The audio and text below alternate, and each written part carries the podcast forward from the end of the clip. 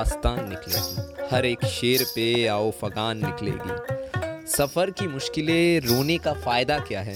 सफ़र की मुश्किलें रोने का फ़ायदा क्या है कि जाते जाते ही मेरी थकान निकलेगी?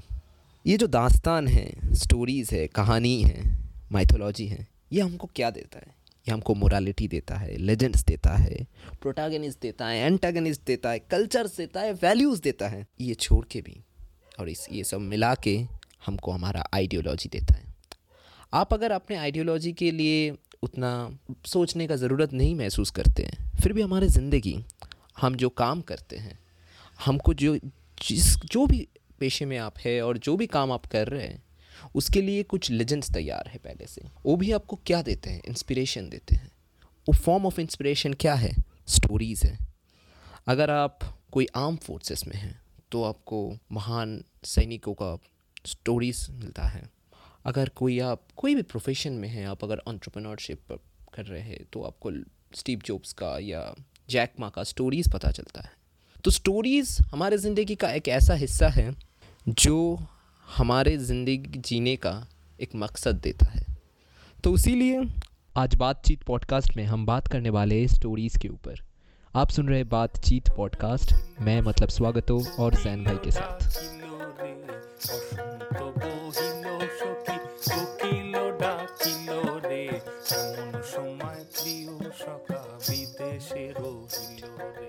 बताओ कैसे चल रहा है ये इस कोरोना के टाइम पे आपका ज़िंदगी? लॉकडाउन है चल रहा है बस कट रहा है वक्त कट लॉकडाउन है। तो हम लोग ज... हाँ हाँ। तो कट तो रहा है जैसे स्टोरीज में वक्त कटता है।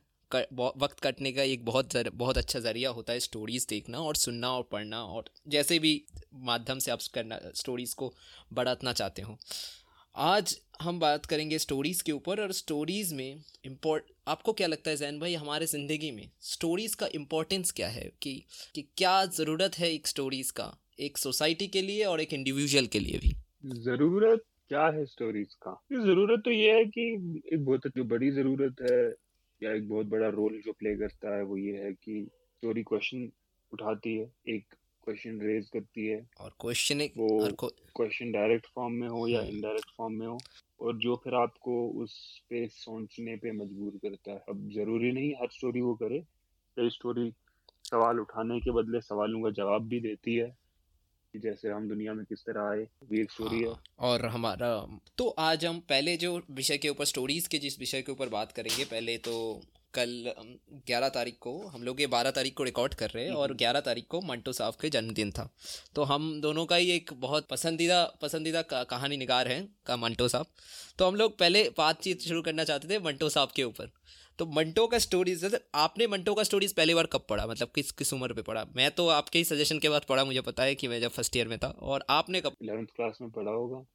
पढ़ा इन द सेंस में कोई ऐसी किताब पढ़ के खरीद के या कोई ऐसे कलेक्शन लेके नहीं कहीं एक काफ़ी एक्सीडेंटली ही पढ़ा था मैंने मंटो को। और मंट मंटो जब जैसे मेरा जो एक्सपीरियंस है मंटो पढ़ने का, और मेरा पहला स्टोरीज था, मुझे पता है कि मैंने मैं तो पढ़ नहीं सकता, मैं सुना था मंटो का नाइन्टी एट पॉइंट थ्री में एक ये आता था कि का उसका ऑडियो स्टोरीज आता था, वो पहला स्टोरीज जो मैंने पढ़ा था, वो था बू। तो मतलब मंटो जब आप पहली बार पढ़ते हो ना, झकझोर करने वाला जो एक ये होता है कि क्या पढ़ लिया मैंने? मतलब इतना कुछ कैसे बोल दे रहा है, एक ऐसा कहानी निगार, कैसे एक स्टोरीज में ही इतना कुछ कैसे बोल दे रहा है कि जो मंटो का जो विशेषता है वो वो आपने वो कैसे लगता है आपको? वो जो झकझोर करने वाला मतलब सच को सच बोलने वाला जो मतलब कभी क्या होता है कि कहानी में सच होता है बट कहीं तक कहीं में वहाँ पे फेब्रिकेटेड सच होता है मेकअप सच होता है।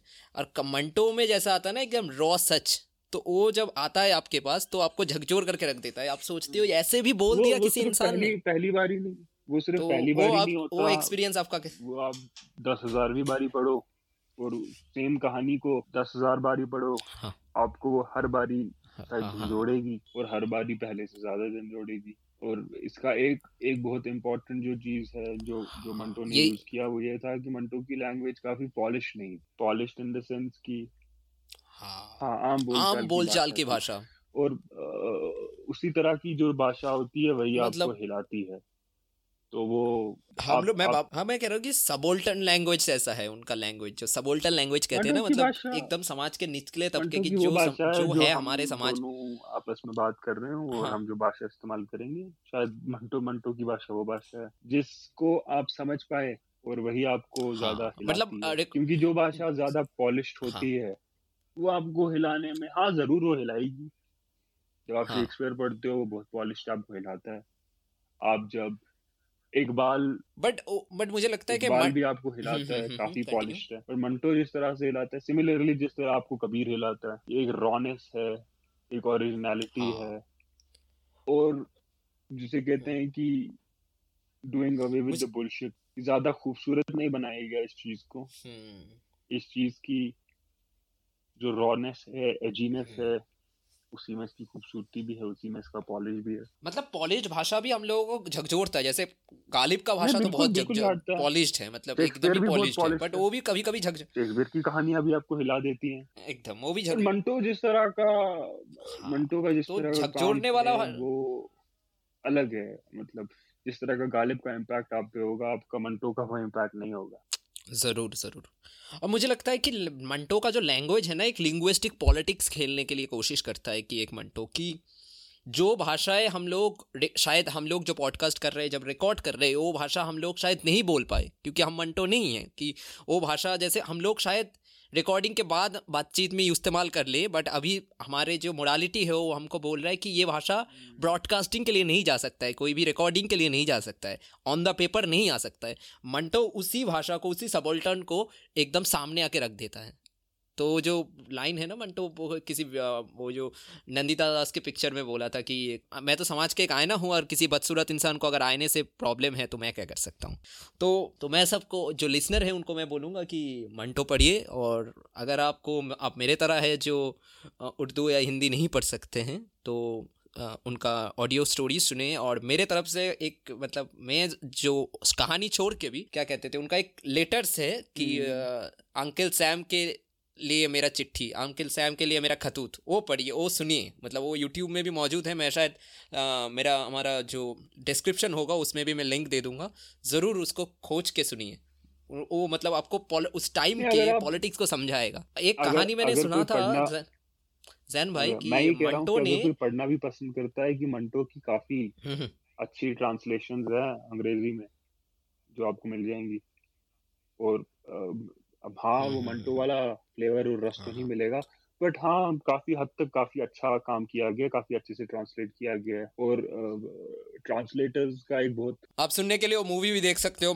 मूवी तो नेटफ्लिक्स में है ना नंदिता दास की जो मंटो मूवी है वो भी देख सकते हो। वो भी मुझे उतना अच्छा नहीं लगा बट ठीक है। उसमें स्टोरीज हाँ, भी एक्सप्लोर किया गया है। हाँ, हाँ, आपने देखा वो मूवी काफ़ी सारी मूवीज़ हैं एक दो पाकिस्तानी मूवीज़ भी और मंटो के नाम पे मूवीज़ देखनी है मूवीज़ देखिए आपको किताब पढ़नी है किताब पढ़िए हाँ। हाँ पाकिस्तानी अंग्रेज़ी में पढ़नी है अंग्रेज़ी में पढ़ो। मैंने वो हाँ, अंकल हाँ. सैम के नाम जो खतूत है उसे अंग्रेज़ी में पढ़ा था लेटर्स टू अंकल सैम के नाम पे। ओके आपने अंग्रेज़ी में पढ़ा था। आ, मैंने उसको उर्दू में मतलब सुना था कि वो अंकल सैम ने मैं मैं मंटो के बारे में जो स्टोरीज बताने वाला था कि मंटो ने जब अंग्रेज़ जा रहे थे तब एक पेपर के ज़रिए वो जो पेपर्स में लिखते थे कोई न्यूज़पेपर था हाँ वीकली था शायद तो वहाँ पे एक वहाँ पे एक क्या कहते मतलब क्या मतलब एक गलत खबर को कॉमिकली छाप दिया और ये खबर चारों तरफ़ फैल गया।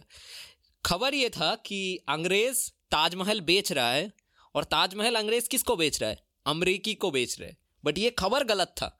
ये झूठ था।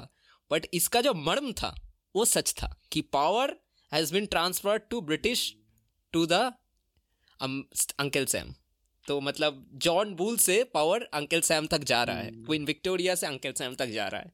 तो ये जो मंटो का जो पॉलिटिक्स समझने का एक मतलब वो तभी भी समझ रहे थे कि सेकेंड वर्ल्ड वॉर ख़त्म हो गया कि ब्रिटिश एम्पायर ख़त्म हो गया। अभी जो नया नया सेठ जी आ रहा है दुनिया को राज करने के लिए वो तो अमरीकी है। तो ये उनका शायद पाकिस्तान नहीं समझ पाया और पाकिस्तान में तो उनको काफ़ी काफ़ी प्रॉब्लम भी दिया। तो वो लोग तो सीटों सेंटो में चले गए बट मंटो समझ गया था। कि एक इम्पोर्टेंट चीज़ उसका टाइम भी ये टाइम पे वो थे। उस टाइम हाँ. पे लिटरेचर के लिए बहुत कुछ हो रहा था और फिर उसके कुछ सालों बाद जब टीवी घर घर में पहुँचना शुरू हो गया तो लिटरेचर का कई हद तक एक डाउनफॉल तो शायद सही वर्ड नहीं है बट एक आम आदमी की ज़िंदगी में इम्पोर्टेंस कम हो गया क्योंकि वो टीवी ज़रूर। जो है वो काफ़ी ज़्यादा क्लोज हो गया लोगों के। और फिर अब तो इंटरनेट के आने के साथ काफ़ी चीज़ें काफ़ी ज़्यादा पर्सनलाइज हो गई है। अब जो देखना चाहते हो आपको वही दिख जाता है। अब तो आप अमेजोन की रिकमेंडेशन से बुक भी खरीदते हो। आपको एआई बताता है कि क्या पढ़ना चाहिए क्या देखना चाहिए और कैसे सोचना चाहिए। बट वो शायद एक आखिरी टाइम था जहाँ पे लिटरेचर में ही नहीं सिर्फ़ बल्कि फिलोसफी में भी जो आखिरी जो कॉन्सेप्ट था पोस्ट मॉडर्निज्म जिसको कहा जाता है जो एक बहुत बड़ी मूवमेंट थी जहाँ मिशेल फूको हो या वो सिमोन दिबुआ हो जॉन पॉल सात्र हो वैसे लोग थे एल्बर्ट कामू थे ये लोग हों या फिर लिटरेचर में और भी बड़े बड़े नाम थे और फिर अभी हाल ही में वर्ल्ड वॉर खत्म हुई थी। तो बहुत यूरोप में तो बहुत कलामिटी देखा था हाँ। लोगों ने। और उसका एक इम्पैक्ट जो था वो पूरी दुनिया में हुआ। तो वो एक बहुत बहुत क्रूशल टाइम था। मतलब end of colonialism end of the colonialism भी था मतलब एक साम्राज्यवाद खत्म हो रहा था बट दूसरे तरीके की साम्राज्यवाद शुरू भी हो रहा था। एक दो दो तरीके के हाँ। आइडियाज़ से बाइपोलर वर्ल्ड बाइपोलर वर्ल्ड की तरफ़ हम जा रहे थे मतलब मतलब start of the interesting time था बट मैं ये नहीं कहूँगा कि लिटरेचर खत्म हो चुका है। क्योंकि अभी भी काफ़ी किताबें लिखी जाती है, बहुत अच्छी किताबें लिखी जाती है, बहुत अच्छी स्टोरीज लिखी जाती हैं, बहुत अच्छे राइटर्स हैं अभी भी और ये कहना तो गलत होगा कि भैया लिटरेचर खत्म हो चुका है। मुझे यही बताना है कि मंटो के बारे में जिस पॉइंट पे हम लोग मैं खत्म करना चाहता हूँ उसके बाद जैन भाई अगर लास्ट कुछ बोलना चाहे तो बोल सके। मैं बताना चाहता हूँ कि अगर आपको हिस्ट्री पढ़ना है हिस्ट्री दो तरीके से लिखा जाता है। एक तरीका एक हिस्ट्री वो है जिसको स्टेट हिस्ट्री कहा जाता है जिसको जिसको आप जो ओ हिस्ट्रियन लिखते हैं जो नेहरू पैलेस में बैठे होते हैं और वो स्टेट वर्जन ऑफ़ हिस्ट्री है। और एक हिस्ट्री वो आपको मिल जाएगा जो वेस्टर्न हिस्ट्री है, जो बाहर से लिखा गया है। दोनों तरफ़ के भी आपको एक बायस मिलेगा। अगर आपको दूसरा एक तरीका पढ़ना है कि उस टाइम को, उस वक्त को, उस उस जहलालत को समझना है जहाँ पे टेन मिलियन लोगों को डिस्प्लेस्ड हुआ और पार्टीशन के बारे में आपको जानना है तो आपको मंटो पढ़ना पड़ेगा, आपको खुशवंत सिंह पढ़ना पड़ेगा। तो हिस्ट्री को भी आप लोग, मैं यही हम स्टोरीज़ का स्टोरीज़ का मतलब समझ रहे हैं कि स्टोरीज़ किस किस जगह से हमको हेल्प करता है कि हिस्ट्री को समझने के लिए हमारे समाज को समझने के लिए हमारे उस वक्त को समझने के लिए और उस, उस वक्त को इनकेप्सूल करने के लिए स्टोरीज़ बहुत हेल्प करता है। तो अगर आपको नाइनटीन मतलब पार्टीशन के बारे में जानना है कि देश को क्या हुआ था हिंदू मुस्लिम प्रॉब्लम का क्या मतलब उस टाइम पे क्या प्रॉब्लम हुआ था उसको एक मंटो के नज़रिए से देखना है तो जनाब मंटो पढ़िए हाँ, और झेल पाए तो झेलिए। तो दूसरे चीज़ों के बारे में जा चलते हैं हम लोग सिर्फ़ यही हाँ हाँ बोलो आपको अगर लास्ट में कुछ बताना टाइम पे लोग क्या पहनते थे क्या खाते थे क्या बोल किस किस तरह की जबान बोलते थे। ये सब चीज़ें जो है मिलके हिस्ट्री बनाती है। जो हमारा कॉन्सेप्ट है कि हिस्ट्री जो है वो सिर्फ़ राजा की जंगे हैं या नेता का भाषण है। वो उससे उससे थोड़ा डिफरेंट पर्सपेक्टिव से देखना चाहिए। मतलब 1947 को फिफ्टींथ ऑफ़ अगस्त को सिर्फ़ वो नेहरू का भाषण नहीं था। क्या नाम था? नेहरू का भाषण का?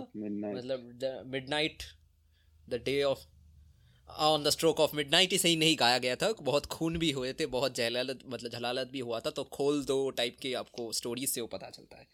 दूसरे चीज़ में चलते हैं कि हम लोग हम लोगों को लग मुझे तो लगता है कि हम लोग बात सोचे थे कि बात करेंगे माइथोलॉजिकल स्टोरीज़ के बारे में।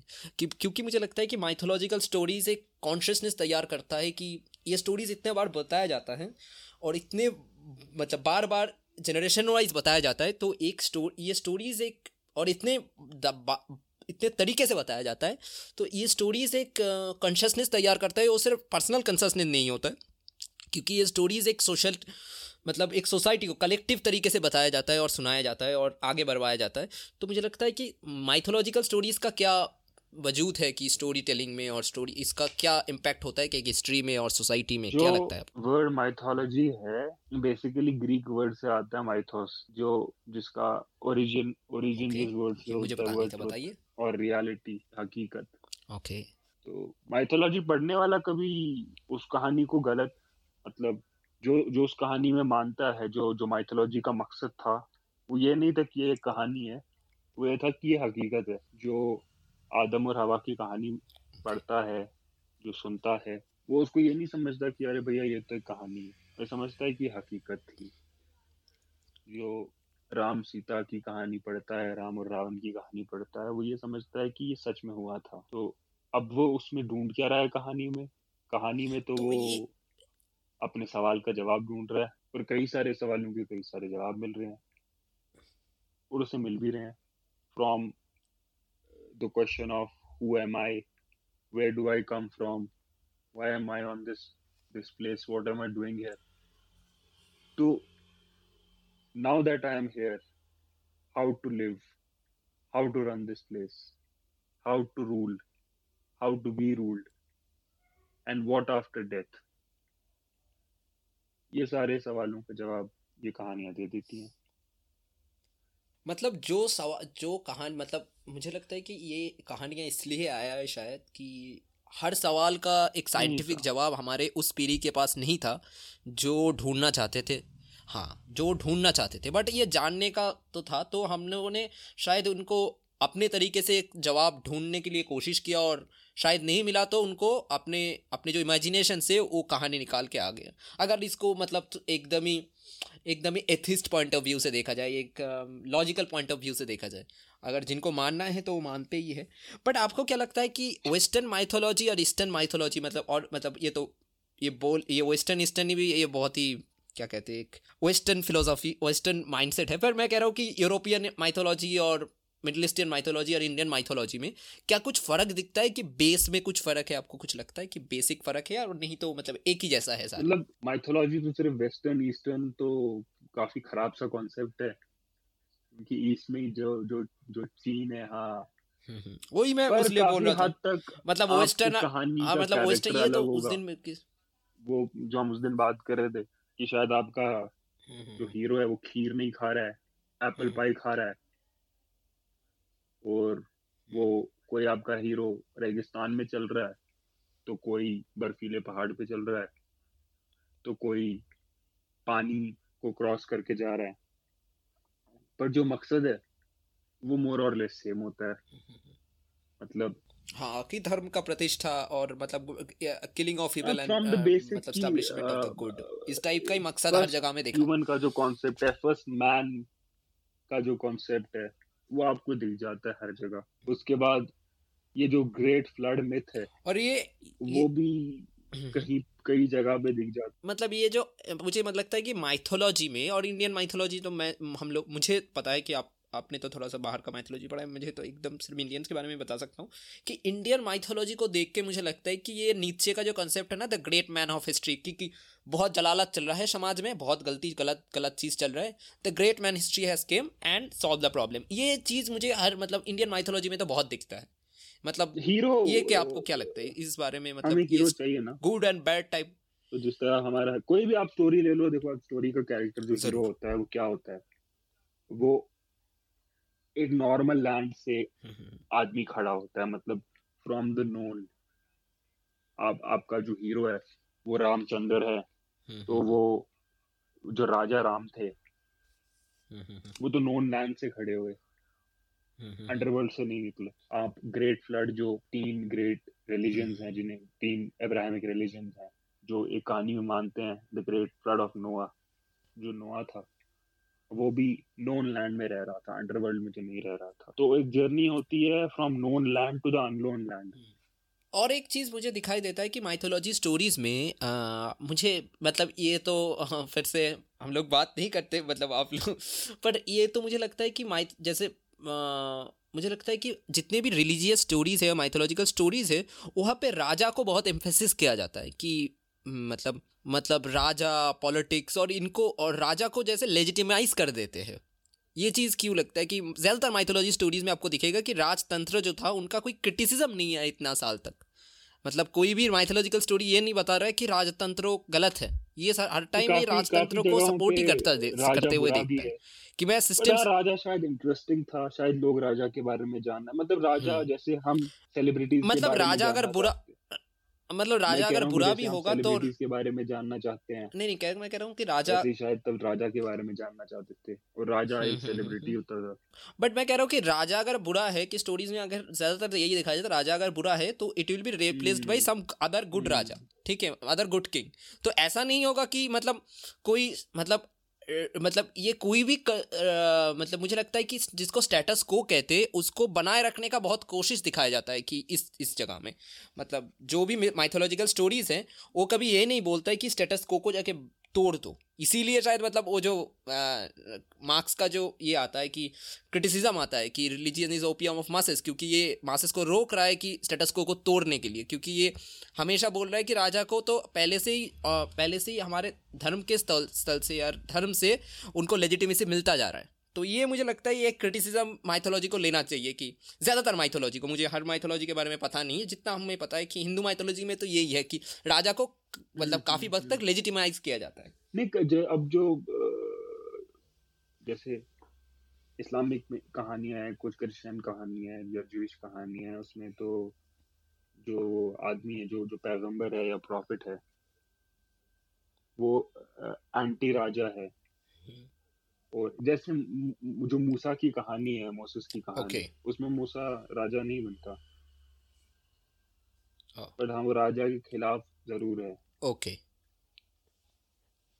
तो ये मतलब हर रिलीजियन में और हर धर्म में और हर जगह एक जैसा नहीं है। कुछ जगह में हम लोगों को मिलता है बट अब्राहमिक बट ये ये डिपेंड करता है कि बट अब्राहमिक रिलीजन में एक चीज़ दिखाया जाता है अब्राहमिक रिलीजन और रिलीजियस स्टोरीज में बट मैं कहना चाहता हूँ कि अब्राहमिक रिलीजियस स्टोरीज में एक चीज़ दिखाया जाता है कि it is very political like it is like not कि कॉन्क्वेस्ट करना है और इस चीज़ को बहुत ज़ोर से बोला गया है और it the conquest is very embedded into the stories कि हम लोगों को अगर कोई हीरो बनाना है तो कॉन्क्वेस्टर्स को हीरो बना सकते हैं।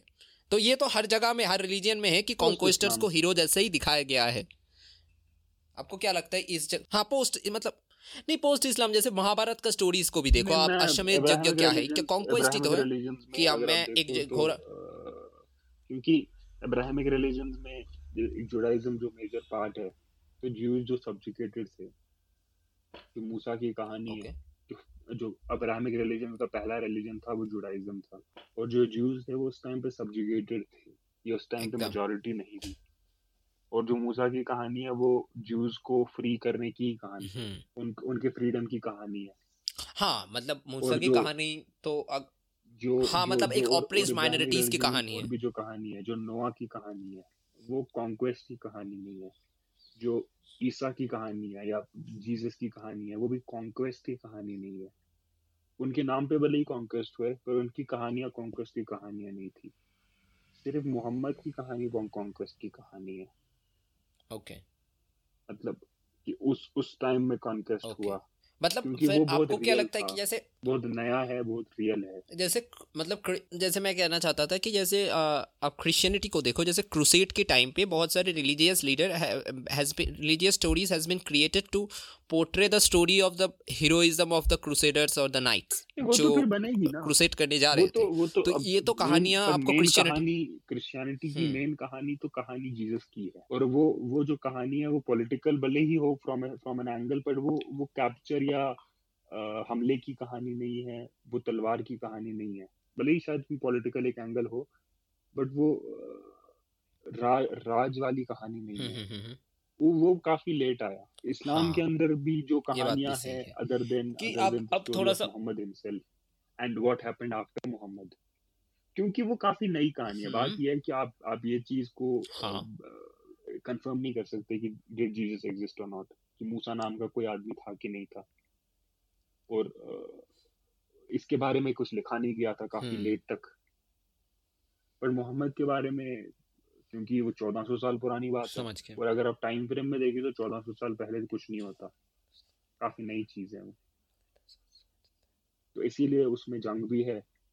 उसमें वो जो चीज़ है वो काफ़ी काफ़ी रियल फॉर्म में भी है। और शायद उसमें जो जो, जो पॉलिश होना चाहिए था जितना वो मतलब होना चाहिए था इन द सेंस कि शायद जितना करते। वो काफ़ी हद तक पॉलिश भी हैं जिन लोगों ने नहीं पढ़ा उनको काफ़ी पॉलिश वर्जन हम्म, हम्म, हम्म। पता है जिनने पढ़ा उनको एक अलग वर्जन पता है एक सेम कैरेक्टर का तो अगेन ये फिर वो बात आ जाती है कि हर हर स्टोरी की डिफरेंट इसी बात में हम लाना चाहते थे आपको कि आप जो बोल रहे थे कि आपने कुछ अपने अब मुझे भी भेजा थी कि ये वो जो थ्री हंड्रेड टाइप ऑफ़ मतलब एक माइथोलॉजी भी बहुत सारे वर्जन में मौजूद होते हैं कि एक पूरा समाज के हिसाब से।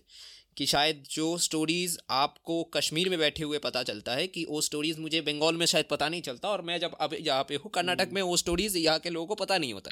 शायद एक ही स्टोरीज़ है बट उनका उनका वर्जन बहुत ज़्यादा अलग अलग है। ठीक है?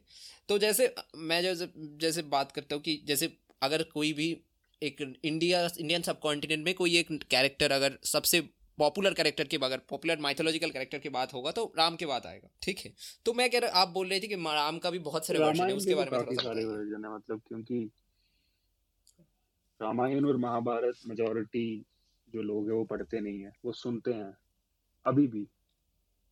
इन 2021 आल्सो नब्बे परसेंट लोगों ने रामायण या महाभारत पढ़ी नहीं होगी गीता नहीं पढ़ी होगी। नहीं आपको एक कहानी आपको एक चीज़ बताता हूँ कि मेरा जो दादी था तो उनका वो कहा वो रामायण बंगाली में रामायण सुनाती थी ठीक है?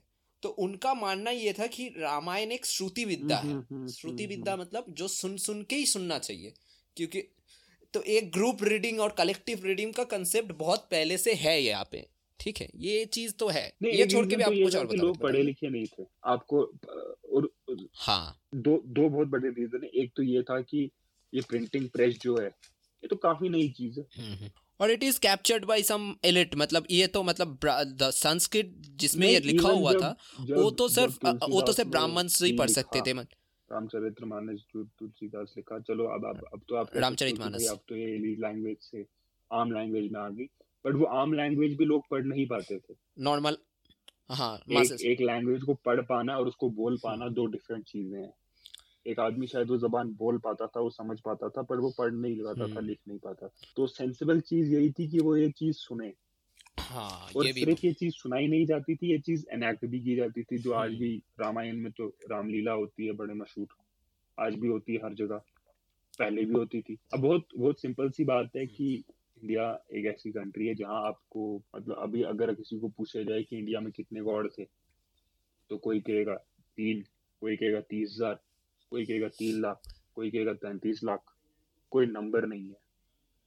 और काफ़ी छोटे छोटे नहीं नहीं हमारे वहाँ पे तो हमारे वहाँ पे तो तैतीस करोड़ का एक नंबर डिसाइड कर दिया तो गया अब अगेन अब जब इतनी इतनी हाँ, नंबर इतने नंबर ऑफ़ गॉड है तो इसमें ऑफ़ कोर्स स्टोरीज डिफरेंट होनी है क्योंकि आपको अपना गॉड जिसको आप हाई मानते हो एकदम। और दूसरे गॉड को आप उतना हाई नहीं मानते जिसके लिए आपकी ज़्यादा इम्पोर्टेंस है। आपको इसको उसको एक सुप्रीम कैरेक्टर में लाना है या उसको एक सुप्रीम अथॉरिटी में लाना है। और फिर खुद इंडियन फिलोसफी में जो हिंदुस्तान के अंदर फिलोसफी चल रही थी वहाँ पे कोई काफ़ी सारे रेडिकल चेंजेस आए जैनिज्म आया बुद्धिज्म आया। और इन इन इन फिलोसफिकल चेंजेस ने इंसान के अंदर आइडियोलॉजिकल हाँ। चेंज भी लाए। और इसका बहुत बड़ा एग्ज़ाम्पल जो माना जाता है कि भाई जो गाय माता बन गई वो बुद्धिज्म के बाद ही बनी। उससे पहले शायद गाय माता नहीं थी। हाँ। मतलब ये तो हमारे एक हमारे एक टीचर थे जिन्होंने हमको ये बोला था कि जो कहानी वो बता रहे थे, उसका मतलब ये था कि गाय पहले तो आपको महाभा, आपको जैसे पुराने हिंदू टेक्सचर्स है, जो वैदिक हिंदू टेक्सचर्स है, और उपनिषद का जो पहला वाला हिस्सा है, वहाँ तक देखा जाता था, जो प्री बुद्धिक एरिया है, वहाँ तक देखा जा रहा था कि गाय का उतना मतलब ये डिटोरेंस नहीं है। ठीक है कि गाय को खाना नहीं चाहिए बीफ खाना नहीं चाहिए, ये डिटोरेंस नहीं है। बहुत ही तब का, तब और बहुत जगह में इसका इंस्टेंसेस भी है, ठीक है। बट बाद में जो क्या हुआ कि वो जो बोलते हैं कि बहुत बहुत इकोनॉमिकल रीज़न से ये रिलीजियन थोड़ा सा मोटिवेट होकर बदल गया कि जब गाय का फ़ूड वैल्यू उनका उनका जो उनका जो मतलब लाइबिलिटी वैल्यू है मतलब जो कृषि के लिए इस्तेमाल होने वाला गाय का जो लाइबिलिटी वैल्यू है, वो जैसे कम हो गया, तब गाय को फ़ूड वैल्यू जब उसका कम हो गया तब उसको सोसाइटी की तरफ़ से उसको एक डिटोरेंस दे दिया गया कि गाय नहीं खाने को है। तो ये चीज़ बहुत पहले से नहीं फिर भी मैं एक चीज़ बताना चाहता हूँ मतलब उसमें इस चीज़ को काफ़ी अच्छे से एक्सप्लेन किया गया है और उसमें एक बहुत बहुत इम्पोर्टेंट और बहुत ही इंटरेस्टिंगली वो ये भी बताते हैं कि ये बुद्धिज्म के बाद ही इस चीज़ का इवन अंबेडकर की जो राइटिंग्स है आप वो भी देखोगे तो अंबेडकर भी ये कहते हैं कि आफ्टर बुद्धिज्म कि जब अहिंसा का कॉन्सेप्ट जो था वो बुद्धिज्म में बहुत ज़्यादा प्रोमिनेंट था बुद्धिज्म का पिलर है और जब वापस रिवाइवल ऑफ़ ब्राह्मणिकल हिंदुइज्म हुआ हम्म। तो आ, कुछ कॉन्सेप्ट ऐसे थे जो उनको आ, हम्म, हम्म, ये लगा कि हमें इसमें रखना चाहिए maybe it's for the better और maybe if you keep this people are more willing to change जिस तरह। आपको हिंदुस्तान के अंदर इस्लाम के इस्लाम प्रैक्टिस करने के काफ़ी अलग अलग तरीके दिख जाएँगे आपको मतलब कश्मीरी ब्राह्मण और तमिल ब्राह्मण जो है वो बिल्कुल अलग होगा। बट कश्मीरी मुस्लिम मतलब मैं वो वहाँ भी मुस्लिम की बात नहीं कर रहा हूँ मैं कह रहा हूँ जो एक ट्रेडिशनल इससे चला आ रहा था जो हाँ जो कश्मीरी, कश्मीरी जो मतलब नेचुरल जो मतलब नेचुरल तरीके से था और जो केरला का मुस्लिम होगा जहाँ डायरेक्ट सऊदी से इस्लाम आया और वहाँ पे एक अलग हम्बली सेक्ट का इस्लाम है या जो वहाँ पे वहाबीज्म का डोमिनेंस थोड़ा ज़्यादा हो आपको इन दो इन दोनों में एक डिफरेंस दिख जाएगा। जैसे बंगाल का इस्लाम है जैसे डिफरेंस दिख जाएगा आपको इसमें। हाँ जैसे मैं तो अलका ना बहुत डिफरेंस दिखता है। जैसे आप जैसे मुसलमान ज़्यादातर इस्लाम जो लोगों का नाम होता है उसमें एक अरबिक टच आ जाता है ठीक है? ठीक है? ये नाम का ये अरबिक टच बंगाल में नहीं होगा ठीक है? बंगाल में अभी मतलब बदलाव हो रहा है। सब कॉन्टिनेंट में पहले काफ़ी हद तक नहीं था। फिर बाद में होते गया। अब तो जैसे ये वही बात है कि हम्म, बुरखा हम्म, हम्म। बुरखा भी आ गया और ये सब भी हो गया। बाद में होते इसमें जब लोगों ने खुद ज़्यादा पढ़ लिया तो उन उनकी एक ये थी कि भाई जो हमने पहले सीखा है हमें उसको हटाना है। और वो कई कई लोग प्रोग्रेसिव चले गए कई लोग फंडामेंटल चले हाँ, गए हाँ, हाँ मतलब ये जो अभी ये इंटरनेट क्या कहते हैं इंटरनेट युग का जो इस्लाम है वो थोड़ा सा मतलब जो इंटरनेट युग में जो रेडिकलाइज होना चाहते हैं उनको काफ़ी जगह है रेडिकलाइज होने के लिए किसी भी जगह से क्रिश्चियनिटी इंफॉर्मेशन गेन करने के लिए क्योंकि इस्लाम काफ़ी एसोटेरिक एकदम। मतलब अभी भी है। अगर हम माइथोलॉजी की बात कर रहे हैं अगर हम माइथोलॉजी की बात कर रहे हैं और माइथोलॉजी में कैरेक्टर्स की बात कर रहे हैं और इंडिया के कॉन्टेक्स्ट में करते हैं कि राम का एक कैरेक्टर का बहुत ही एक एक सोशल एक्टिव एक्सेप्टेंस है पॉलिटिकल पॉलिटिकल उसका एक वैल्यूएशन है। और अलग अलग जगह में राम को अलग अलग तरीके से देखा भी जा रहा है ठीक है? हम लोग पॉलिटिक्स में नहीं जाएँगे हम लोग सिर्फ़ राम का कैरेक्टर की बात करेंगे और उसका डेवलपमेंट की बात करेंगे ठीक है? जैसे राम को राम को जैसे ये मर्यादा पुरुषोत्तम या इमाम हिंद बोलने वाला अलामा इकबाल अलामा इकबाल का पुराना वाला हिस्सा जो अलामा इकबाल बाद में जो बने वो बने। ठीक है मतलब उनका एक शायरी में पढ़ना चाहता हूँ। तो है राम के वजूद पे हिंदुस्तान है नाज अहले नज़र समझते इनको इमाम हिंद। तो ये अलामा इकबाल भी बोल रहे हैं और ये सब कॉन्टिनेंट में मान लिया गया है कि ज़्यादातर मेजोरिटी की तरफ़ से कि राम का कैरेक्टर एक ऐसे बनाया गया है कि it it it should it should be followed ठीक है? तो और ये अलग अलग जगह में अलग अलग है। तो मैं ये कहना चाहता हूँ कि आपको क्या लगता है कि ये क्या ये किस लिए है कि एक कैरेक्टर्स और भी तो कैरेक्टर्स थे कृष्ण का कैरेक्टर भी था जो कि बहुत बट राम को कैरेक्टर को इतना वजूद क्यों मिल गया कि एक पूरा सोसाइटी के ऊपर इतना इतना कंसेंट्रेटली एक फिलोसॉफिकल इफ़ेक्ट भी फैल रहा है? मतलब फिलोसॉफिकल तो नहीं कहूँगा मतलब सोसाइटिकल इफ़ेक्ट तो है उनका। एक हीरो की बहुत मतलब हीरोइज्म जिसको है जो अभी बहुत रिसेंटली जिसे यूंगियन कॉन्सेप्ट भी कहा जाता है जो कार्ल यंग थे आ, उनका एक काफ़ी रोल था डेफिनेशन देने में कि मतलब एक certain there are certain pointers that makes character hero उसमें एक तो ये है कि वो आम ज़मीन से उठते हैं और अननोन लैंड में जाते हैं from the known to unknown journey जो है वो राम ने की। उसके बाद the the character is guided by a saint or a wizard or a hermit. The character is helped also, is assisted by force. Okay. The character ascends into darkness. Then the हाँ मतलब यहाँ पे David versus गुलायद वाला stories वाला भी आ जाता है कि रावण इतना पावरफुल है इतना बड़ा साम्राज्य उसको गिरा देने वाला है and now the hero becomes an illuminated hero after that rebirth and after that the illuminated hero comes into the old world and presents himself to the old world और अगर आप आपके उस हीरो hmm. के अंदर एक tragic character भी है कि मतलब हीरो के साथ कोई ट्रेजेडी भी हुई हाँ. जिसे एरिस्टोटेलियन हीरो कहा जाता है कि एरिस्टोटल कहते थे कि हीरो hmm. तो वही है जिसके साथ ट्रेजेडी हुई हो तो राम यूंगियन और एरिस्टोटल एरिस्टोटेलियन हाँ. दोनों कॉन्सेप्ट पे क्योंकि राम के साथ तो ट्रेजेडी भी हुई और ये सब चीज़ें जो यूंग ने कहा या उनका जो कॉन्सेप्ट था कि ये सब होना चाहिए इन सब पे भी बराबर उतर गए। तो काफ़ी कनेक्टिव स्टोरी भी है कि अरे बहुत आपको बुरा भी लगेगा अच्छा भी लगेगा। और इसीलिए शायद मतलब राम के जो राम के जो पॉपुलर पॉपुलर प्रॉब्लम्स था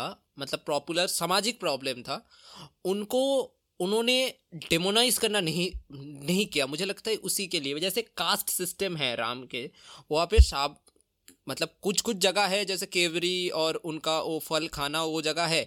बट स्लेव सिस्टम का भी रामायण में स्लेव सिस्टम का भी एक इंडोर्समेंट है। मुझे लगता है कि इसीलिए भी वो समाज को बहुत ज़्यादा हिला नहीं रहा था। नहीं बिल्कुल मतलब, एंडोर्समेंट है।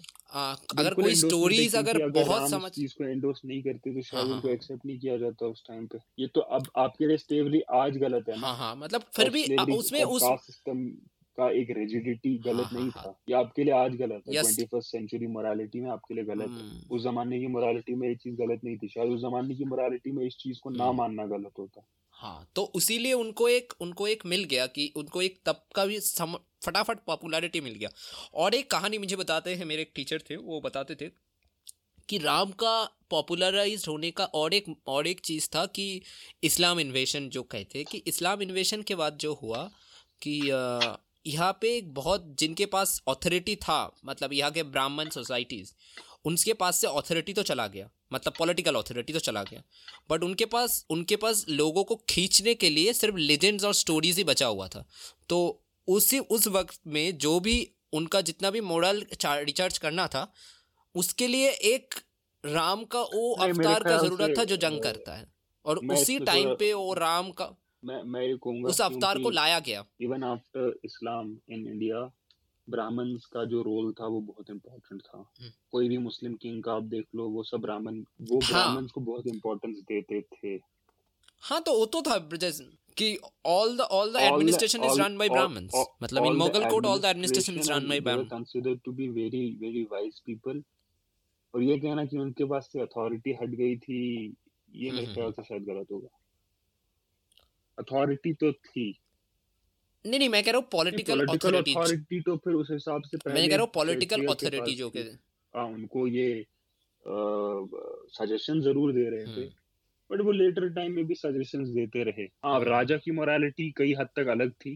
बट हम्म। वो बाद में लेटर टाइम्स में एक amalgamation of morality of Islam and Hinduism भी हो गया जहाँ दोनों की मोरालिटी मोर और सेम ही बन गई। हाँ। दोनों की औरतें पर्दा करती थी दोनों शराब हाँ तो तो एक मतलब क्रीमी लेयर तो... एक मांस खाता था और दूसरा मांस नहीं खाता था।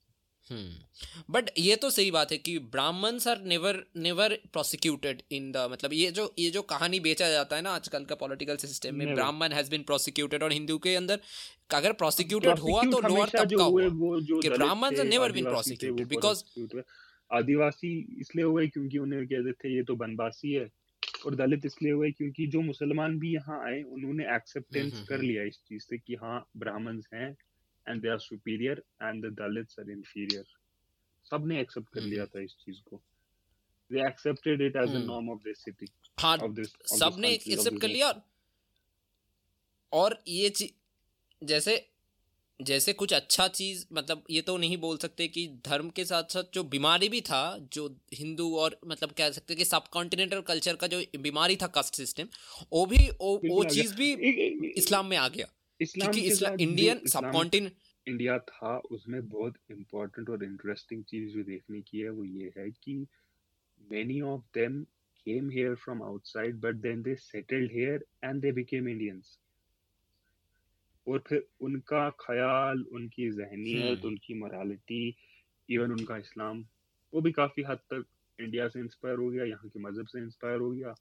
और फिर ये कहना कि वो बाहर के थे वो वो मेरे ख्याल से गलत होगा। मत... कि हाँ फ़र्स्ट जनरेशन ज़रूर बाहर की थी कि हाँ बाबर हिंदुस्तानी बिल्कुल नहीं था।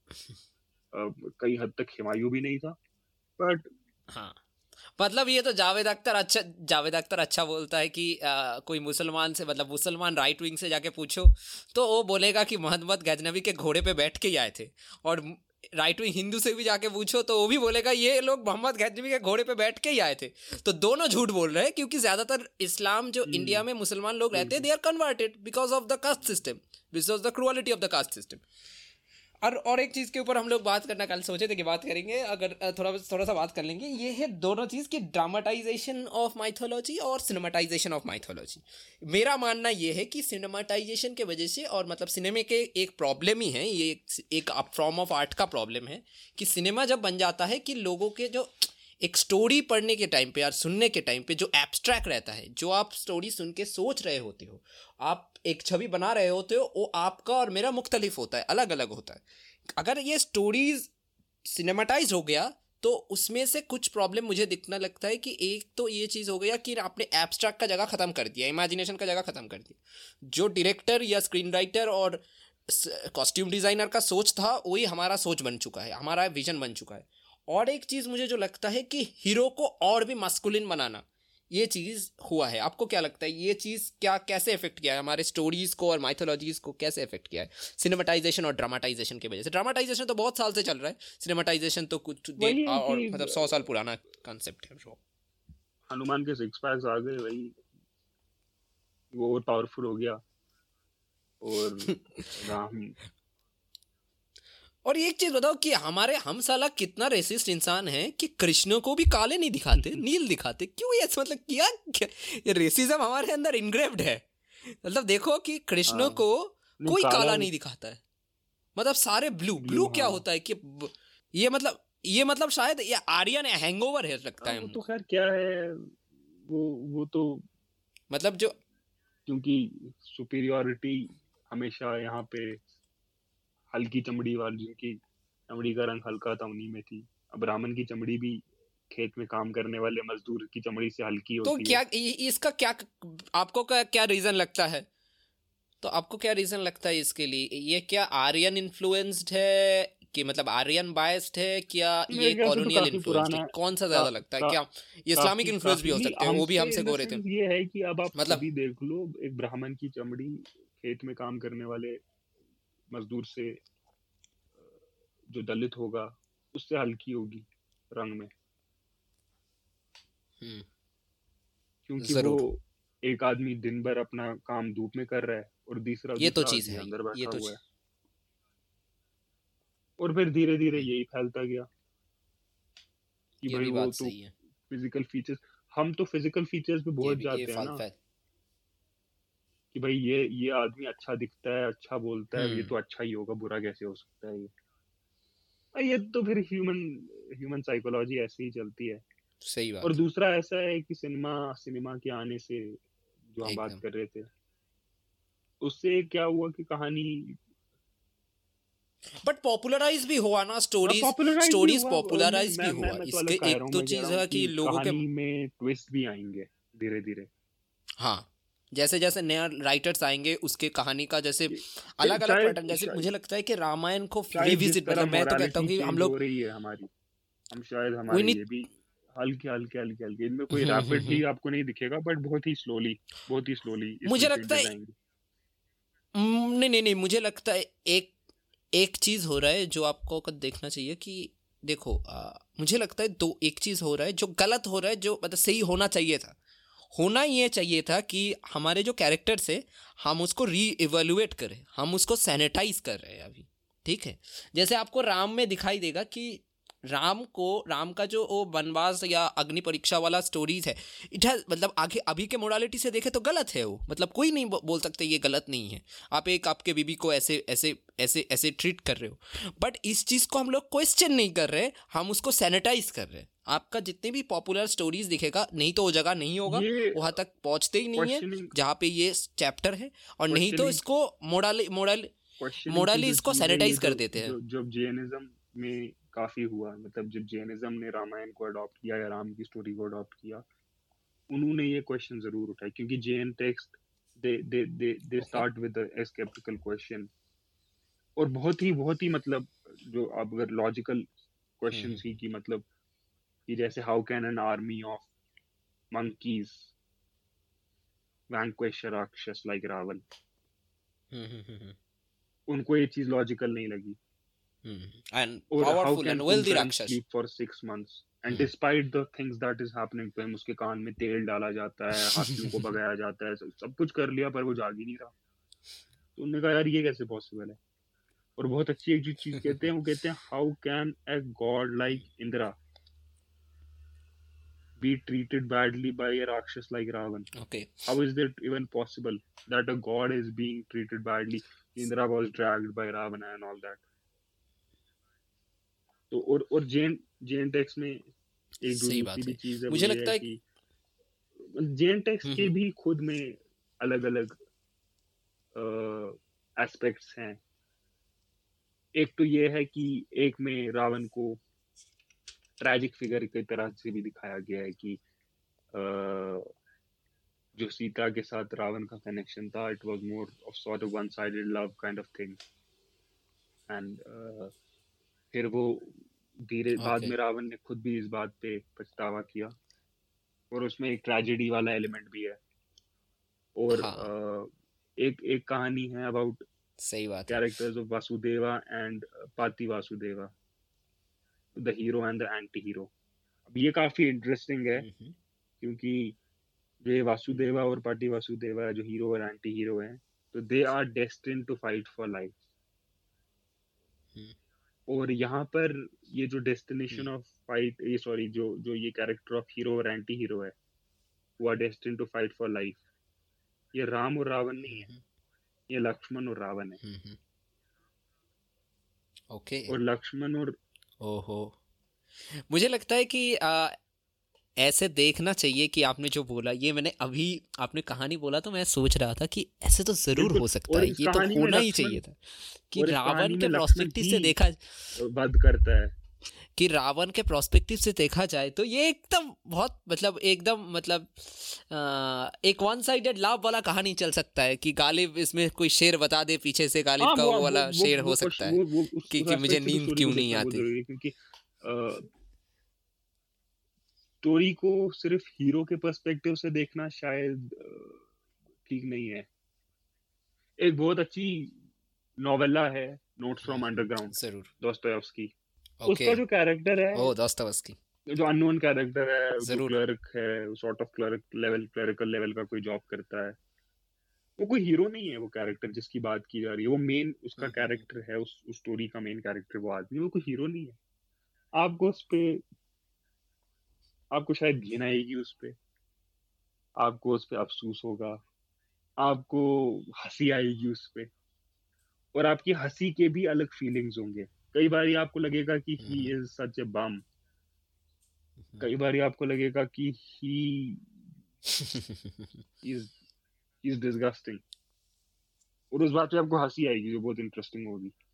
हाँ. और वो दोस्तोयेवस्की का एक जो मायाजमा है जो वो एंगस्ट है वो सराउंड करता है उस चीज़ को। इस इस इस और नहीं वो तो जो दोस्तोयेवस्की का जो मोटिव है मोटिव है उनका कहानी का पिरोने का जो मोटिव है वो भी बहुत सही है। दोस्तों उसकी पढ़ना चाहिए। आपको ये कहानी इस हम्म, हम्म। ये स्टोरी का नाम क्या है? आपने फिर से। एक तो बहुत ज़रूरी okay, नोट्स फ्रॉम कि कहानी का सवाल उठाना वो ज़रूरी होना चाहिए। क्योंकि सवाल जब उठेगा तभी तो आप उस सवाल का जवाब ढूंढोगे। वरना वो वही हो जाएगा कि भाई आदम था। हवा थी वो आ गए और चल रहा है। एक मनु आदमी था। हम्म। वो मनु ऋषि थे। वो आ गए और सब चल रहा है। एक फ्लड आया और सब चल रहा है। एक राम था एक सीता थी और सब चल गया। अब जब आप क्वेश्चन नहीं करोगे एक बहुत इम्पोर्टेंट जो हम टीवी पे देखते हैं कि वो रावण दस मुकुट दस मुकुट वाला रावण जो राक्षस का कैरेक्टर है। हमारे जो कैरेक्टर्स है जो हीरोज़ है जो लेजेंड्स है जिसको हम लोग सोसाइटी एक तरीके से लेजेंड्स मानते हैं उनको इस वक्त पे अगर आप प्रोग्रेसिव हो और मंटो के हम बात कर रहे थे और मंटो कहते हैं कि हर इंसान को प्रोग्रेसिव होना चाहिए तो प्रोग्रेसिव होने का यही मतलब होता है कि आप हर चीज़ को क्वेश्चन करो। तो मुझे लगता है कि अगर आपको हमारे जो हमारे जो हमारे जो स्टोरीज है उनको हमारे जो स्टोरीज में लेजेंड्स है उनको रीवैल्यूएट करने की ज़रूरत है आज के मोडालिटी के हिसाब से। नहीं तो आप ऐसे ही मान अगर आप यूट्यूब पे जाओगे अब मतलब थोड़ा थोड़ा in the sense it may not be in the positive sense हाँ but it may be the beginning कि अगर आप यूट्यूब पे जाओगे हम्म, हम्म, हम्म। अब वहाँ पे राम सेतु लिखिए आपको वीडियो देखेंगे वो लोग जो है वो पत्थर पानी में डाल रहे हैं वो पानी में जो प्यूमे स्टोन्स होते हैं वो वहाँ पे जो है मतलब उन उन स्टोन्स की टेंडेंसी है कि आप उनको पानी में डालोगे तो वापस ऊपर आएँगे। कई लोग शायद आपके घर में होंगे जिनसे पाऊँगा वगैरह साफ़ करते होंगे प्यूमे स्टोन या बाज़ार में से ले आना तीस चालीस रुपए का उसको पानी में डुबो के देखो वो भी ऊपर चढ़ हाँ। जाता है। तो हाँ हाँ। अब अब हम उसको देख रहे हैं हाँ. वहाँ पे वीडियो देखते हैं तो हमें लगता है यार ये तो सच ही होगा। हम एक रैशनैलिटी ढूंढ रहे हैं। एक in in in story of absurdity we are looking for मुझे लगता है कि माइथोलॉजी तो में पॉइंट यहाँ पे मैं दूँगा कि जो जो जैन स्टोरी है ये आपने सुना होगा ना कि दस मुक्ति रावण जो था हम्म। उसका एक इल्यूजन था वो दस मुकुट हम्म, हम्म, कि दस मुकुट असली में थे नहीं। ओके मतलब ये इल्यूशन भी बोल सकता है कि नहीं ये मुझे But लगता है मेटाफोरिकल भी हो सकता है। इन जेन मतलब ये मेटाफोरिकल भी सोचना चाहिए। नेकलेस दिया था जो वो गले में पहनता था। जो जेन स्टोरी है उसमें ये होता है कि उसको एक गले में नेकलेस दिया हुआ था वो गले में नेकलेस पहनता था। और वो जो नेकलेस था उसमें जो जो मेन स्टोन था वो रिफ्लेक्टिव था और वो इस तरह रिफ्लेक्ट करता था कि it use to give an illusion of ten heads ये एक जेन स्टोरी ने इसको इस तरह रैशनलाइज oh. किया तो रैशनलाइजेशन ऑफ़ स्टोरी हो सकता है एक फ़र्स्ट स्टेप मैं नहीं कह रहा हूँ शायद ज़रूरी है ये होगा but it it may be the first step revisiting your characters mm-hmm. or it may be a first step towards even going back and saying no this affirms that my character was right and i will not revisit him and हाँ हाँ ये ये भी ये भी ये भी सही है क्योंकि देवदत्त पटनायक एक हाँ हाँ कि देवदत्त पटनायक यही बोलता है कि देवदत्त पटनायक का ये मतलब जो आपने बोल रहे हैं रैशनलाइजेशन ऑफ़ स्टोरीज के बारे में mythology rationalisation of mythology Devdutt Pattanaik बोल रहे हैं आप तो ये मान के चलो ये एक विश्वास है। हम्म। इसको रैशनलाइज करो ही मत। ये अगर ना मानने लायक है इलॉजिकल हम्म। है इसको इलॉजिकली रखने दो। क्योंकि आपका मकसद नहीं है इसको सच बनाना। मकसद ये होता है कि आप इससे कुछ सीख लो कि मोडालिटी सीख लो कि ऐसा कुछ कर लो। कि आप इसको फेरी टेल की तरह इस्तेमाल कर सकते हो। और मैं तो, तो, तो सजेशन देना चाहता हूँ क्योंकि that will much better revolution से। मैं दो सजेशन देना चाहता हूँ कि हम लोगों ने री एवोल्यूशन ऑफ़ द लेजेंड्स के बारे में बात किया कि अगर कोई ये सुन रहा है और आपको अगर ये इस तरह की, चीज़ पढ़ना पसंद है एक क्लासिक है बंगाली लिटरेचर का जिसका नाम है मेघनाथ बौद्ध काब्बो इसका ट्रांसलेशन मिल जाता है। It is written by Michael Madhusudan Dutta उनका कहानी उनका स्टोरीज पढ़िए माइकल मधुसूदन दत्त का ज़िंदगी बहुत ही एक रोमांचकर ज़िंदगी है। बहुत ही एडवेंचरस लाइफ है उनका। तो उनका लिखा हुआ है मेघनाथ बौद्ध काव्य। वो उस story it is it is a fast written in blank words it's a big poem it written in the blank words तो इस स्टोरी में जो प्रोस्पेक्टिव है, जो विलन है तो वो है राम और लक्ष्मण और जो हीरो है, वो है मेघनाथ तो it is written on the through the prospective of Meghnath और एक और एक और एक पोएम है, जो थोड़ा सा छोटा पोएम है, वो भी आप पढ़ सकते हो। It is written by Rabindranath Tagore इसका नाम है Karna Kunti Samvad it is a it is a converse it is also a poem it is a conversation between Karna and Kunti and here is a hero is Karna and all the other character even Kunti has been portrayed as a bad character और मतलब antagonist type के। तो ये आप कर सकते हो। एक, हम लोग नेक्स्ट टॉपिक के तरफ़ चलते हैं जिसके बारे में मैं हम सोचे थे बात करें। हाँ बताइए। जिनके एसेज भी पढ़ने चाहिए अगर आपको इंटरेस्ट है सब में क्योंकि उन्होंने काफ़ी काम किया है। फ्रॉम हाँ three hundred three hundred fifty Ramayan Mahabharat पे भी काफ़ी काम किया है और और भी कई स्टोरीज पे काम किया है। और even folk stories of India पे भी फोक स्टोरीज ऑफ़ इंडिया करके आपको एक उनकी बुक भी मिल जाएगी। काफ़ी काम किया है इंडियन इस पे स्टोरीज पे। ओके ये सब अब मेरे पास 350 रामायण का पीडीएफ पड़ा हुआ है। मैं उस चीज़ को हमारे शो का लिंक में दे दूँगा। डिस्क्रिप्शन में एक लिंक मिलेगा आपको। वहाँ अच्छा, पे जाके आप उस पीडीएफ को डाउनलोड कर सकते हैं। ठीक है? एक वो एक गूगल से हम्म, हम्म। एक मिथ से मेरे ख्याल अभी जहन में बताइए। मिथ अभी खत्म नहीं हुए। बहुत आइए। मतलब हम ऐसा समझते हैं मिथ सुन के यार हम्म, रामायण और और नोआ क्या? और एडम और ईव और और कृष्णा और ये Arjuna and all that okay या वो इकरस उड़ रहा है आसमान में। बट हम 2021 में भी हमारे अपने मिथ्स है। मैं जैसे एरिया 51 इल्यूमिनाटी और और कितनी सारी कॉन्स्पिरेसी इल्यूमिनाटी क्यूनॉन क्यूनॉन भाई अमेरिका का पॉलिटिक्स हिला दिया क्यूनॉन अरे अमेरिका में ये राइट विंग का एक प्रोपोगेंड एक आ, आ, मतलब मिथिकल स्टोरीज है कि क्यूनॉन एक कंसेप्ट है जहाँ पे बोला जाता है कि आ, जितने भी हॉलीवुड में जो जिसको हॉलीवुड एलिट कहा जाता है और डेमोक्रेट और हॉलीवुड एलिट जो जो भी ट्रंप के खिलाफ बात करता अच्छा। है वो सब प्यूडोफाइल है। और ये ये बात तो ये बात सिर्फ़ ट्रंप को पता है और क्यूनॉन को पता है। क्यूनॉन एक कैरेक्टर है जो सेंट्रल एजेंसी में काम करता है और ये चीज़ उसने पूरे लोगों को बता दिया। और इसके ये ये चीज़ से ये चीज़ से लड़ाई कौन कर रहा है? One and only Trump. तो ट्रंप को वोट देना चाहिए। ये बहुत ही मतलब ये जो लोग चढ़ाई किए थे ना कांग्रेस में तो उसमें से ज़्यादातर लोग हैं आपको फ्लैग दिख जाएगा क्यू वाला एक, एक, तो क्यू है क्यू अनॉन हमारा तो ये ग्रुप है अभी बना है। कॉन्स्पिरेसी थ्योरीज का एक विलन भी तो है 21st century Ravan George Soros हाँ भाई वो तो मतलब राइट विंग का फेवरेट मतलब जॉर्ज सोरोस मतलब जॉर्ज बिल गेट्स भाई बिल गेट्स बिल गेट्स ने किया है सारे सारे चीज़। तो हम लोग पॉलिटिक्स पे आए इसमें ये है ना कि अगर हम कभी सोचते हैं कि ये स्टोरीज का इन मिथ्स का ओरिजिन क्या होगा कि कैसे सोचा होगा इनने ये तो बहुत एविडेंट हमारे सामने। आप हाँ, इनको पॉलिश करते रहो से... ये और पॉलिश होते जाएँगे। क्योंकि मुझे याद है कि हाँ। जब मैं छोटा था ना कि मैंने इल्यूमिनाटी पहली बार सुना था जब घर में नया नया इंटरनेट आया था शायद मैं फोर्थ क्लास में था तब बड़ा क्रेज में था। जब हम फोर्थ क्लास में थे तब ये बड़ा क्रेज था। कम हो गया है क्रेज था अलग ही क्रेज था अब ये स्टोरी शायद काफ़ी ज़्यादा पॉलिश हो गई होगी। हाँ अभी तो नया ने... क्योंकि अब अब वो जो सेम स्टोरी दस साल से चल रही है या बारह साल से चल रही है वो उसको चलाते नहीं रहेंगे ना दस पंद्रह साल पुरानी स्टोरी को। अब इनने उसको भी पॉलिश किया होगा। या वो कैनेडी शूटिंग है या और और कितनी सारी कहानी है जिसे कॉन्स्पिरेसी थ्योरीज कहा जाता है। हाँ। हाँ। तो आजकल मिथिकल थ्योरीज में एक चीज़ देखा जाता है कि वो कंस्पिरेसी थ्योरी बन जाता है ठीक है। अब मैं थोड़ा सा हाँ। हाँ हाँ हाँ जो मानते हो जो मानते हो कहते हैं तो वो शायद उनके लिए स्टोरीज है। जो मानते हैं हमारे लिए कंस्पिरेसी तो थ्योरी है। हमारे लिए उनके लिए रियलिटी है। अब जो वर्ड मिथ जो हमने कहा था माइथोस हम्म, से हम्म। निकलता है जिसका मतलब ट्रू है तो उनके लिए फिर तो ये ट्रू है पर हमारे लिए इसका the colloquial meaning of myth मतलब एक स्टोरी हम्म। जिससे बनाया गया है मेड अप थिंग हमारे लिए वो है। मून लैंडिंग हाँ।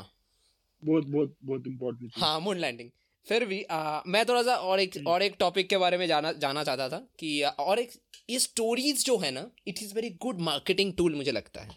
मैं इसको पॉलिटिकल सेंस में बता रहा हूँ। आप देखो कि the story of Modi is better than the story of Rahul Gandhi that's why he won मतलब 2014 और 2019 का इलेक्शन आप किसी भी इंसान को स्टोरी ऑफ़ मोदी को लाके रख दो जो बताया गया जो सबको प्रोपोगेट किया गया जो बिलीव करवाया गया and the story of Rahul Gandhi को रख लो जो उनका ओपोनेंट है।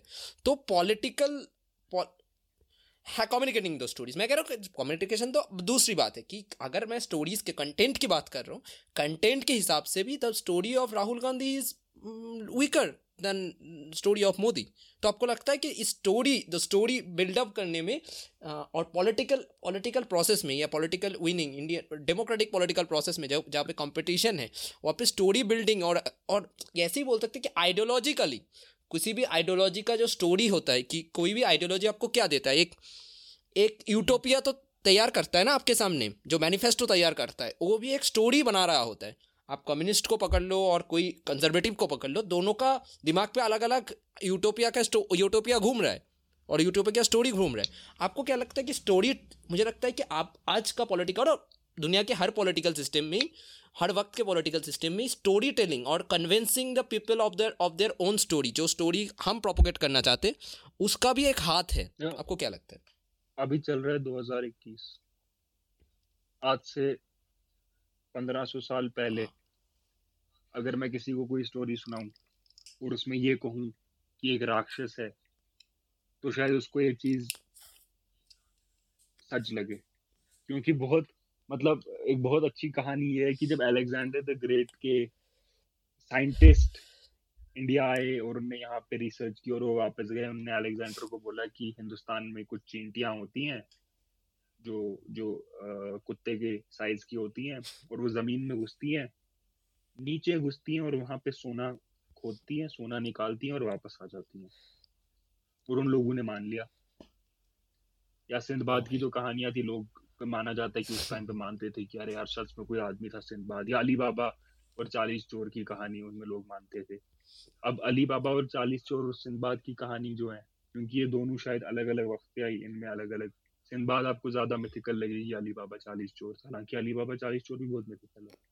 अब आज के टाइम में अगर किसी को बोलूँ कि राक्षस है या आपको पता है कि चीन में बड़ी बड़ी चींटियाँ हैं, हाथी के साइज़ की, वो ज़मीन के अंदर, कुत्ते के साइज़ की, वो ज़मीन के अंदर जाके सोना निकालती है, वो बोलेगा, यार, क्या बकवास कर रहे हो? कैसी फजूल बात। है मैं यहाँ में कहूँ कि ये दुनिया एक जगह खत्म होती है और फिर वहाँ से अगर आप नीचे उतरो सीढ़ी से, चलते चलो चलते चलो, आप अंडरवर्ल्ड में पहुँच जाओगे। यार कैसी फजूल सी बात कर रहा है। इसे कहते हैं, पंजाबी में, न सिर, न पैर न हवाई पैर। तो अब क्योंकि 2021 चल रहा है साइंस ने तरक्की कर ली हमें दुनिया के बारे में बहुत ज़्यादा पता है जो हम स्टोरीज बनाएँगे उसकी इम्पोर्टेंस सेम है जो उस वक्त थी। बट इसमें शायद राक्षस कन्विंस करना और लोगों को और लोगों को एक एक उनके क्वेश्चंस का आंसर देना रैशनलाइज करना चीज़ों को। मोदी ने भी यही रैशनलाइज किया उसकी स्टोरी रैशनलाइज ने, ने एक रैशनलाइजेशन लाई। कि आप मुझे जिताओ अब अब देखिए ये कहानी now there is a prince who who lives in big palace and there is this man a pauper who was selling tea who lived nowhere and then he worked hard he struggled he worked a lot and then he came to such a pedestal that to, to, to, to such and to such a place that he was uh, fighting head to head with this prince a prince who was and then you can say all types of things about him ki tha waisa tha matlab uh, about his wealth huh? that he used to bath in milk and eat uh, diamonds for lunch and rubies for dinner and on the other hand was this man who worked hard and so was selling tea and bagara bagara bagara and now people it is up to you who do you want to हाँ. who do you want uh, to see as a winner हाँ. to, to, to, to see who as a winner even vote? if those two people are fighting in a ring हाँ. आपकी जो tendency है human tendency वो कहेगी यार I want the person who has worked hard I want him to win हाँ। जो विरासत में जो विरासत क्योंकि ज़्यादातर लोग अभी डेमोक्रेटिक सिस्टम में क्या है कि लोग राजा और मतलब राज राजा टाइप हम्म। के लोगों को पसंद नहीं करते। मतलब जो विरासत में मिला हुआ चीज़ है अगर कौ, मतलब सच में बोला जाए तो कांग्रेस का जो राहुल गांधी है उसको विरासत में मिला है उनका जो पद है। वो जो प्रेसिडेंट बना फिरता है कांग्रेस का ये सब विरासत में मिला है। शायद मुझे भी लगता है व्यक्तिगत तौर पर मुझे लगता है कांग्रेस में और भी कैपेबल लोग हैं कि प्रेसिडेंसी संभालने के लिए। वो छोड़ दो। बट मैं बात करना चाहता हूँ कि पॉलिटिकल स्टोरीज़ में अगर ज़्यादातर राइट विंग पॉलिटिकल स्टोरीज़ में एक स्केप गोटिंग का एक चीज़ दिखाया जाता है। ये पूरा सारे दुनिया का राइट विंग पॉलिटिकल स्टोरीज़ में दिखाया जाता है। वो इंडिया के हिसाब से मुस्लिम्स हैं और ना अमेरिका में ब्लैक्स है। अलग अलग जगह में अलग अलग लोग हैं। पैलेस्टीन्स के मतलब इसराइल में पैलेस्टाइन मतलब अरब्स है। तो ये चीज़ भी एक कॉमनलिटी दिखाया जाता है कि और और आपको लेफ़्ट विंग स्टोरीज में अलग हाँ, विलन, अलग विलन दिखाया जाएगा जो मतलब आपका जो वो तो सीधे से तो वो विलन हाँ, हाँ तो ये चीज़ कंसेप्चुअली आपको हर जगह में दिखाई देता है। स्टोरी है उसमें जो विलन है हाँ हाँ। या जो, जो बुरे लोग हैं वो तो हम्म, उसके। कबीले में रहने वाले लोग हैं। वो कोई राजा या कोई ग्रेट आदमी नहीं है वो वही कबीले में रहने वाले लोग हैं। या काफ़ी हद तक जीसस की स्टोरी में भी वो विलन है जो आसपास जो बाकी लोग रहते हैं जो खुशी मना रहे थे जब जीसस को क्रूसिफाई किया गया। हम्म, हम्म। आपको विलन चाहिए? हीरो ये हीरो तभी हर हीरो हीरो तभी बनता है ना हाँ, जब उसके पास मतलब हीरो जब आप जक्सटपोज करते हैं दो चीज़ों को तब हर दोनों चीज़ों हाँ, का एक जो एलिमेंट है जो उसको दूसरे से अलग हाँ, करता है वो उसको एम्पलीफाई करता है।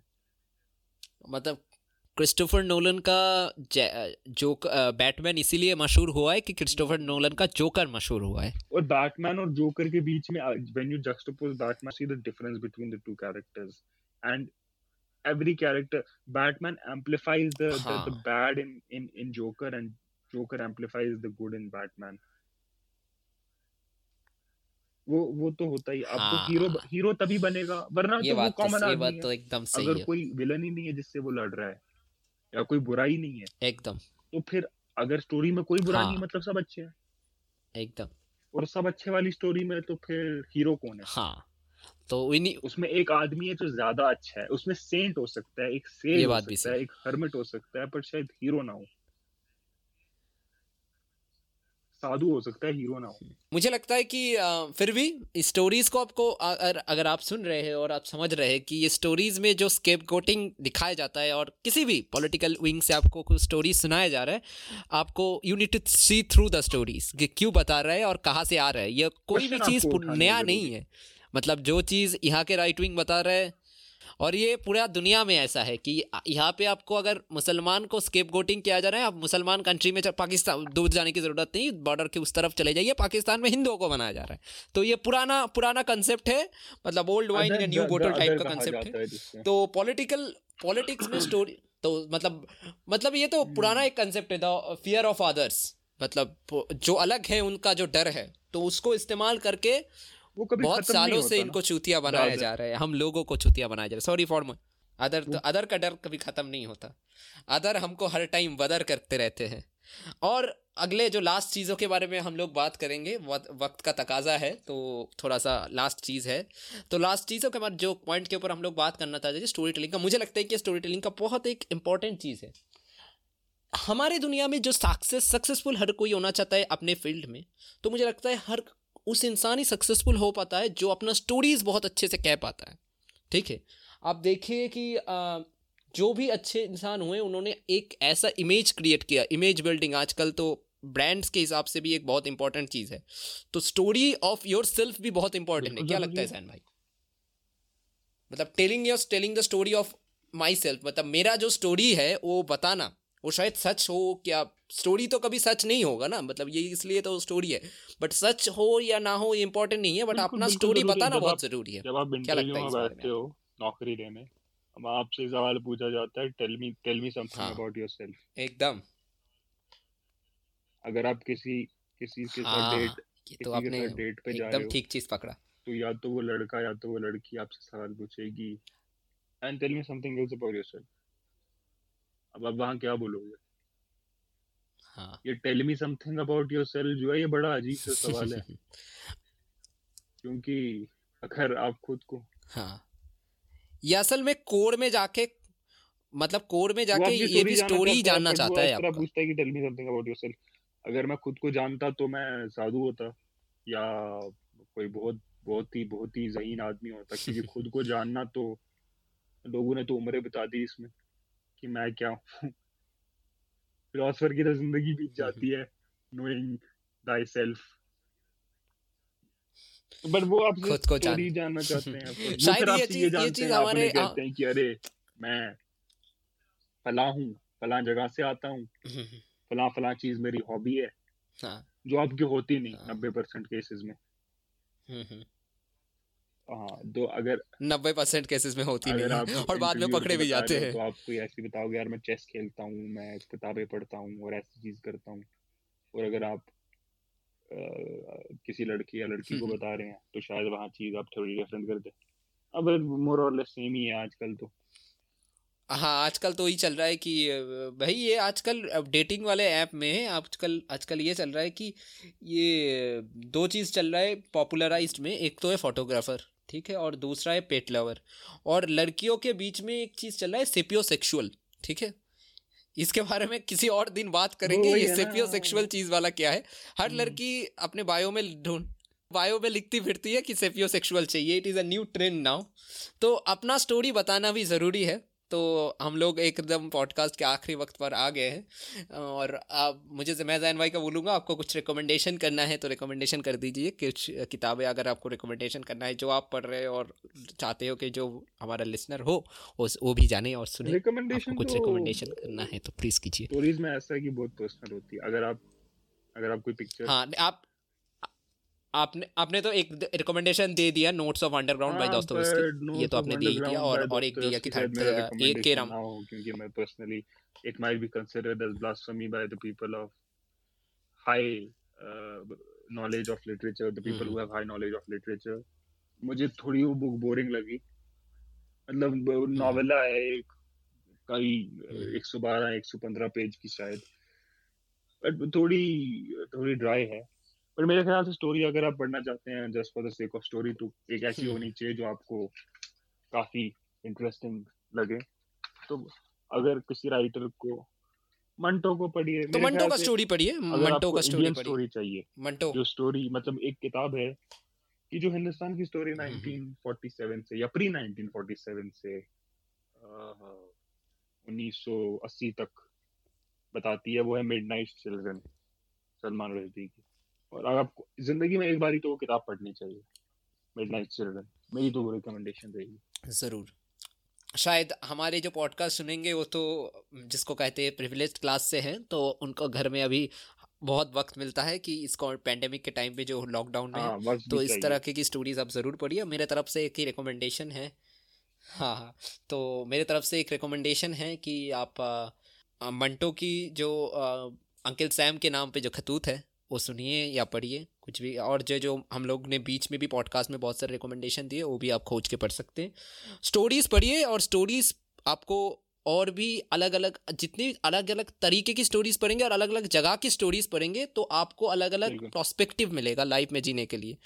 कुएँ का मंडक से अच्छा है कि आप मतलब मुझे लगता है कि वो आप आपने ही तो कल बोला होगा कि जो जंग करके हारता हारता है और मतलब बहुत ही एडवेंचर करके बहुत कुछ करके हार गया उससे वो वो वो इंसान अच्छा है जो कुछ नहीं किया और छोटे छोटे जंग जीत गया। अब छोटे कुएँ से निकल के बड़े कुएँ में चले जाओ। जब आपका नज़र हाँ, हाँ, हाँ तो कुएँ का मैं हाँ, जब आपका नज़रिया बदलेगा आपका कुआँ बड़ा हो जाएगा। तो यही है। क्योंकि कुएँ में तो आप रहोगे यार दुनिया ही कुआँ है। हाँ हाँ।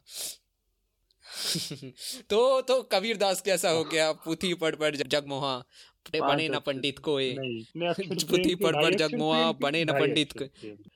ढाई अक्षर प्रेम की जो पढ़े वो पंडित होए तो ही करिए अगर आपको स्टोरीज नहीं पढ़ना है तो प्यार कीजिए और अच्छे से प्यार कीजिए और प्यार कीजिए समाज से और क्योंकि समाज को आपको प्यार का ज़रूरत है और आप कैसे भी मदद कर पाए इस स्टोरी हमारे गवर्नमेंट अभी क्या चल रहा है कि मदद पे ही चल रहा है।